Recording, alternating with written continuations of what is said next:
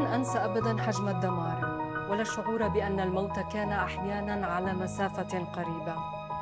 لم نكن نرى بيوتنا. كنا نحمل الكاميرات ونتنقل عبر الحواجز العسكرية والطرق الوعرة شيرين أبو عقلة الإنسانة الصحفية.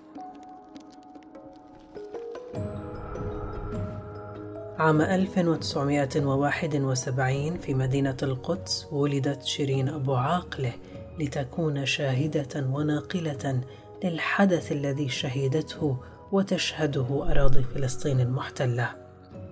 درست الصحافة المكتوبة فاحتضنها الميدان، فكانت تلبي كل نداء يتطلب وجودها. لما بصير شيء بحس حالي إنه لازم أكون في الميدان، ما بقدر أكون في المكتب.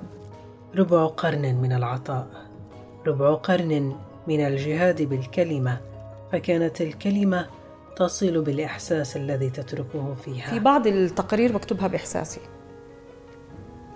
يعني بتأثر كتير فيي فكل كلمة بكتبها بكتبها بإحساس حمل الواقع المعاش ذاكرة أبو عاقل الكثير من المشاهد التي لم تجعل من الأمر اعتيادي بل كانت تتلقاه بتأثير متزايد ردة الفعل الأولى لأصحاب المعاناة شاهدتها ونقلتها. على الاحتمال عم عم بت بتقل ما بتزيد.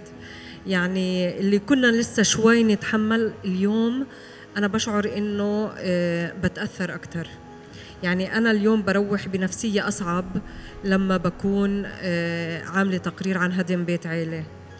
بنفسية كمان أسوأ لما بدخل على بيت آه، والدة شهيد. يعني أنا بقول إحنا يعني أحيانا مش هي يعني المشهد المؤثر يعني إحنا بجوز ما بنوصلش باللحظة اللي بكون شاب فيها استشهد.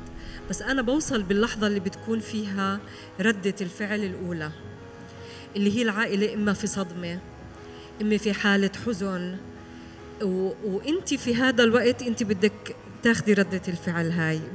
رحلت شيرين وبقي صوتها شاهدا على شهادتها لروحها السلام. سهلا ربما أن أغير الواقع لكنني على الأقل كنت قادرة على إيصال ذلك الصوت إلى العالم. أنا شيرين أبو عقلة